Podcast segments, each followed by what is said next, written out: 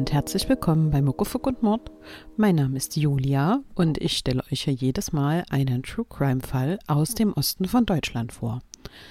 Ich hatte ja in der letzten Folge schon angekündigt, dass sich die Folge dieses Mal etwas von den üblichen unterscheiden wird. Und zwar habe ich mich diesmal dazu entschlossen, heute zwei noch nicht abgeschlossene Fälle zu behandeln, die sich in der jüngeren Vergangenheit ereignet haben. So möchte ich auch noch mal ein wenig ja auch Aufmerksamkeit schaffen.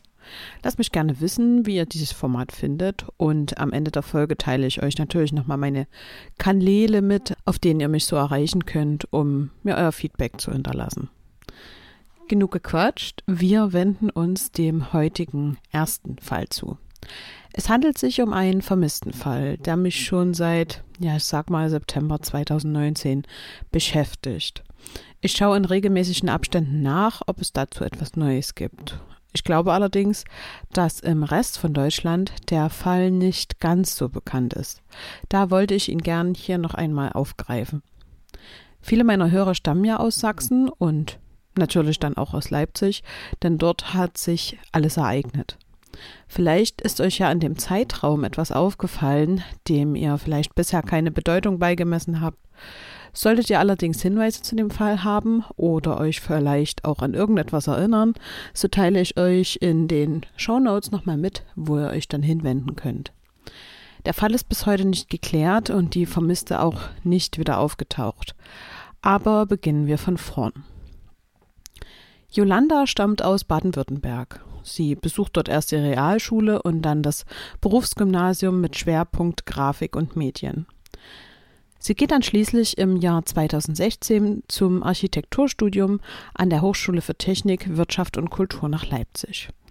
Sie ist ein sehr aktiver Mensch, viel in der Natur unterwegs und in einem ökologischen Landwirtschaftsprojekt tätig. Sie geht außerdem gerne klettern und ist darin auch sehr gut. Außerdem ist sie in Leipzig auch in einer religiösen Gruppe aktiv und hat da viele Freunde und Bekannte. Ihr Alltag wird jedoch von immer wiederkehrenden Ohnmachtsanfällen überschattet, die sie seit ihrem 17. Lebensjahr begleiten. Diese treten unregelmäßig auf, ohne wirkliche Vorankündigung. Das wird natürlich medizinisch untersucht, eine richtige Diagnose gibt es jedoch nicht. Die Angehörigen sagen später, Yolanda hat nicht gern über dieses Thema gesprochen. Sie weicht dann immer aus und ja, versucht das Thema zu wechseln. Yolanda lebt zum Zeitpunkt ihres Verschwindens in Leipzig in einer WG in der Körnerstraße in der Leipziger Südvorstadt. Sie wird am 22. September 2019 von ihrem Vater besucht. Der hat gerade beruflich in Leipzig zu tun. Die beiden haben ein sehr gutes Verhältnis. Sie waren erst zwei Wochen zuvor gemeinsam in den USA. Vater und Tochter gehen gemeinsam essen und Yolanda zeigt dann ihm und seinen Arbeitskollegen auch die Stadt. Auch bei dem Besuch von Peter Klug, Jolandas Vater, sind die Ohnmachtsanfälle wieder Thema. Jolanda und er einigen sich darauf, dass sie es nochmal abklären lässt. Das Versprechen erleichtert den Vater, der natürlich besorgt um seine Tochter ist. Am 25.09.2019 reist der Vater wieder ab und weiß da natürlich noch nicht, dass er seine Tochter heute das vorerst letzte Mal sehen wird. Noch am selben Tag wird Peter Klug, der dann schon wieder zu Hause ist, von einer Freundin von Yolanda angerufen und über das Verschwinden seiner Tochter informiert. Kurz danach meldet sich auch die Polizei und fragt, ob sie Fahndungsfotos der Tochter veröffentlichen dürfen. Der Vater ist total perplex und weiß gar nicht, wie ihm geschieht. Er denkt zu jedem Zeitpunkt, alles würde sich noch irgendwie auflösen oder aufklären. Ein ähnliches Ereignis gab es nämlich bereits zwei Monate zuvor. Yolanda war als Betreuerin mit einer Kinder- und Jugendgruppe im Schwarzwald wandern. Dort bemerkte man erst am Abend im Zeltlager ihr Fehlen. Die Bergwacht wurde informiert und hier begann auch sofort eine große Suchaktion. Im Nachhinein stellte sich heraus, dass ihr im Wald übel geworden war, sie musste sich übergeben und wurde dann kurz darauf ohnmächtig. Am nächsten Morgen war es ihr, trotz fast leerem Handyakku, dann doch möglich, einen Hilferuf abzusetzen, sodass sie gefunden werden konnte. Dieses Mal klärt sich ihr erneutes Verschwinden jedoch leider nicht so schnell auf, auch wenn der Vater Peter das zunächst hofft. Es ist am 25.09.2019, dem Tag ihres Verschwindens, wohl so, dass sie gegen 15 Uhr aus ihrer Wohnung aufbricht, vermutlich zu Ikea nach Güntersdorf. Dieser ist nur etwa 15 Kilometer entfernt. Sie wird dann jedoch nicht mehr gesehen. Weder im Bus noch auf der Straße. Die 23-Jährige wollte sich am Abend mit einer Freundin an der Burg Giebestein, das ist die Kunsthochschule im nahegelegenen Halle, treffen. Yolanda wollte sich gleich nach ihrem Einkauf mit der besagten Freundin treffen, um gemeinsam zur Hochschulveranstaltung zu fahren. Sie wollten dort gemeinsam einen Film anschauen. Eine feste Uhrzeit gab es nicht für das Treffen. Die Veranstaltung jedoch sollte um 20 Uhr beginnen. Die Freundin kontaktierte Yolanda dann um 18 Uhr, als ihr auffiel, dass es noch keine feste Uhrzeit für das Treffen gab.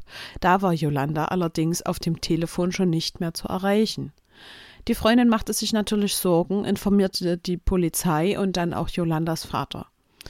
Die Polizei wird von den Freunden also noch am Abend des 25.09. informiert und die Beamten werden auch gleich tätig, so eine Polizeisprecherin. Ein Spürhund wird eingesetzt. Der verliert ihre Pferde jedoch unweit der Wohnung der Studentin an der Straßenbahnhaltestelle. Später wurde sogar ein Polizeihubschrauber eingesetzt. Der Grund für die sofortige Suchaktion, die spontan eintretenden Ohnmachtsanfälle stellen natürlich ein Risiko dar und Yolanda könnte sich in einer Notsituation befinden.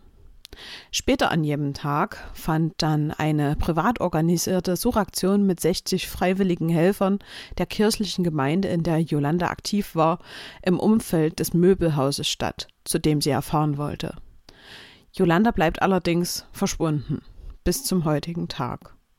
Von einem Suizid wird zunächst nicht ausgegangen. Dagegen spricht unter anderem, dass Yolanda einen Tag vor ihrem Verschwinden ein Flugticket nach Jordanien für November gekauft hatte. Dort war sie bereits in der Vergangenheit schon gewesen und freute sich auf eine erneute Reise mit ihren Freunden dorthin. Die Polizei rekonstruiert dann alles folgendermaßen. Bei einer Wohnungsdurchsuchung findet man den Durchschlag einer Einkaufsliste für IKEA. Yolanda wollte wohl Gläser, Vorhang und Gardinenstange, eine Schreibtischunterlage und auch Blumentöpfe kaufen. Yolanda verlässt dann die Wohnung um 15 Uhr. Wie gesagt, will sie vermutlich zu Ikea, das legt ja der Durchschlag der Einkaufsliste auch nahe. Auch die Pferde, die der Hund aufgenommen hatte, spricht ja dafür, dass sie sich zur Haltestelle begeben hat. Man weiß jetzt natürlich nicht, es hätte auch eine alte Spur sein können, aber ähm, das ist jetzt erstmal die Rekonstruktion der Polizei.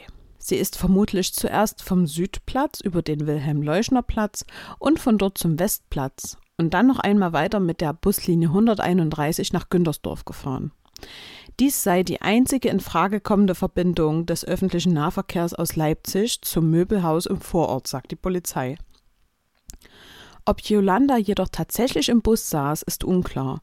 Eine Polizeisprecherin sagt, der Bus habe nicht über eine Kameraaufzeichnung verfügt, da es noch ein älteres Modell gewesen ist.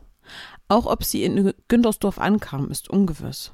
Bis heute wurden keine Aufzeichnungen von irgendeiner IKEA-Überwachungskamera von Yolanda veröffentlicht.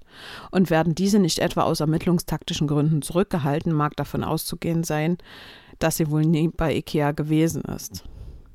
In den folgenden Tagen und Wochen erfolgen weitere Suchmaßnahmen. Am 8.10.2019 gibt es eine Suchaktion der Polizei mit Großaufgebot. Knapp 100 Beamte und drei Spürhunde waren an jedem Dienstag im Einsatz. Es gab Hinweise, Yolanda könne sich in einem Ortsteil der Stadt Leuna aufhalten. Die Suche blieb jedoch erfolglos. Am 16.10. suchte die Polizei mit Tauchern nach Yolanda im Elster-Saale-Kanal und in der Nähe von Güntersdorf, nördlich von Ikea, an einem Weiher. Die Polizei sagte zu jenem Zeitpunkt, sie gehe mehreren Anhaltspunkten nach. Doch auch hier gab es keinen Erfolg. Am 17.12.2019 hatte die Polizei nochmals Taucher und Spürhunde auf dem Campus der Kunsthochschule Burg Giebestein im Einsatz. Dort hatte Yolanda mit ihrer Freundin ja den Film anschauen wollen. Jedoch auch dieses Mal wieder kein Ergebnis. Seitdem gibt es keine weiteren öffentlichen Ergebnisse im Fall Yolanda. Die Freunde und die Familie geben die Hoffnung bis heute aber nicht auf, ihre Freundin wiederzusehen. So schmückten sie am Jahrestag ihres Verschwindens, dem 25.09.2020, einen Baum am Leipziger Südplatz, um an das Verschwinden der Studentin zu erinnern. Die Polizei ermittelt natürlich noch im Fall Yolanda.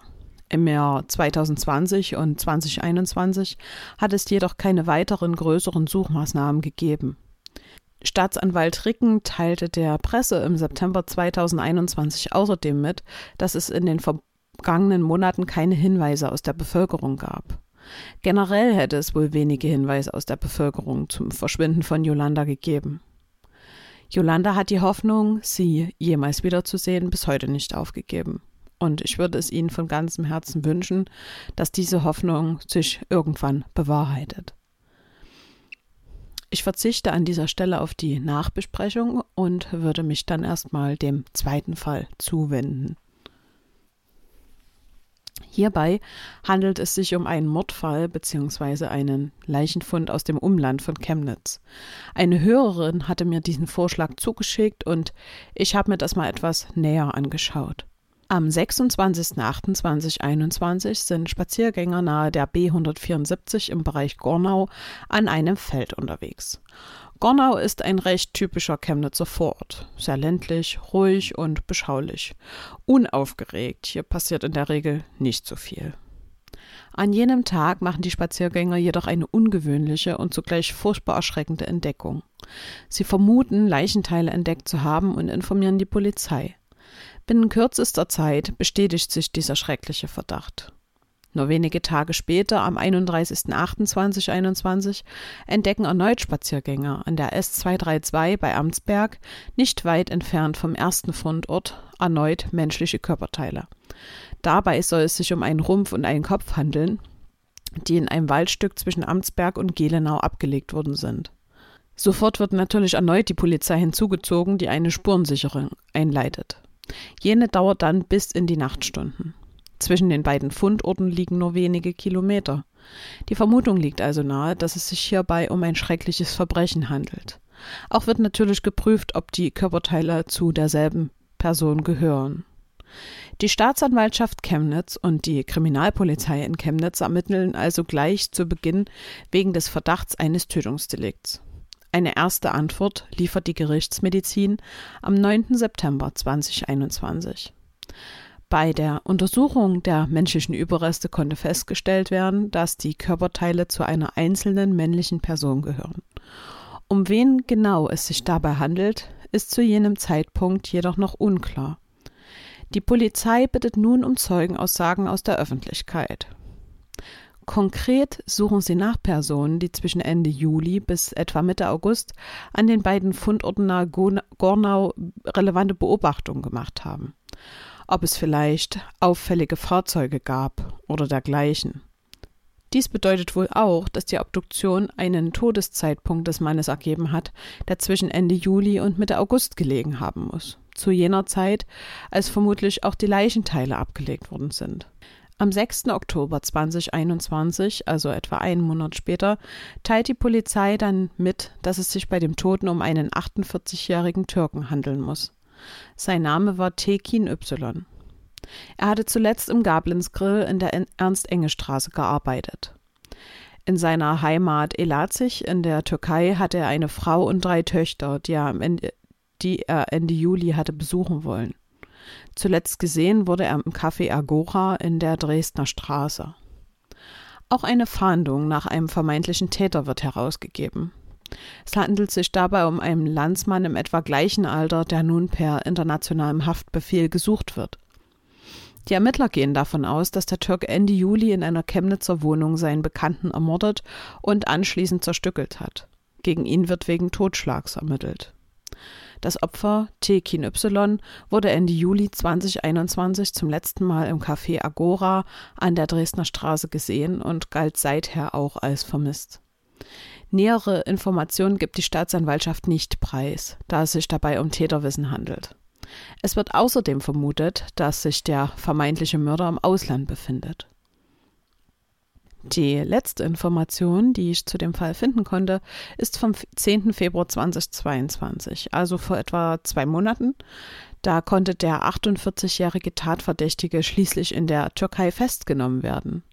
Laut Sprecherin Ingrid Burkhardt der Staatsanwaltschaft Chemnitz ist unklar, ob die Türkei ihren Staatsbürger an Deutschland ausliefert. Dann könnte das Verfahren den türkischen Behörden für eine Anklage in seinem Heimatland übergeben werden. Wir sind in der Nachbesprechung angekommen. Zum Fall Yolanda möchte ich gar nicht mehr so viele Worte verlieren. Wie bereits gesagt, wünsche ich mir für die Familie, dass sie doch noch wohlbehalten irgendwo auftaucht. Unterschwellig schwingt bei mir aber ja irgendwie eine Vermutung mit, dass sie sich aufgrund ihrer Ohnmachtsanfälle wohl in einer hilflosen Situation befunden haben könnte. Andererseits wäre sie ja dann ja aber vermutlich gefunden worden, denn Leipzig ist ja jetzt auch keine kleine Stadt. So oder so ist es ziemlich beunruhigend, dass sie am helllichten Tag einfach spurlos verschwunden ist und sie wohl auch niemand gesehen hat. Solltet ihr noch Informationen zum Fall Yolanda haben, dann schaut gerne in die Show Notes. Da habe ich euch die Kontaktdaten der zuständigen Polizeibehörde aufgelistet, an die ihr euch wenden könnt. Auch zu dem zweiten Fall kann ich nicht allzu viel sagen, weil es sich ja nur um Spekulation oder Mutmaßung handeln würde. Ich behalte die Entwicklung dem Fall aber mal im Auge und würde euch hier im Podcast ein kleines Update geben, sobald es etwas Neues gibt. Wir sind am Ende der heutigen Folge angekommen. Bei Fragen, Anregungen und so weiter hinterlasst mir gern einen Kommentar auf Instagram bei muckefuck und mutt.podcast oder schaut auf dem Blog vorbei unter www.muckefuckundmutt.de. Oder ihr könnt mir auch gerne eine E-Mail schreiben unter hello at muckefuckundmutt.de. Mich würde außerdem interessieren, wie euch der heutige Folgenaufbau gefallen hat und ob ihr auf so etwas vielleicht noch einmal Lust hättet. Dass ich quasi irgendwann in der Zukunft nochmal zwei nicht abgeschlossene Fälle behandle. Diese sind ja in der Regel etwas, ja, ich sag mal kürzer und nur ein Fall liefert in der Regel nicht genug Informationen für eine Folge, sodass diese dann auch eine adäquate Länge hätte. Bei zweien sieht das aber natürlich schon ein kleines bisschen anders aus. Ich wünsche euch wunderschöne Osterfeiertage und hoffentlich auch freie Tage. Ich hoffe, ihr habt frei. Genießt die Zeit ähm, auch wenn das Wetter zumindest hier nicht so doll ist. genau. Genießt die Zeit mit eurer Familie oder euren Liebsten oder allein. Vollkommen egal. Wir hören uns dann zur nächsten Folge nächste Woche. Ich hoffe, das klappt.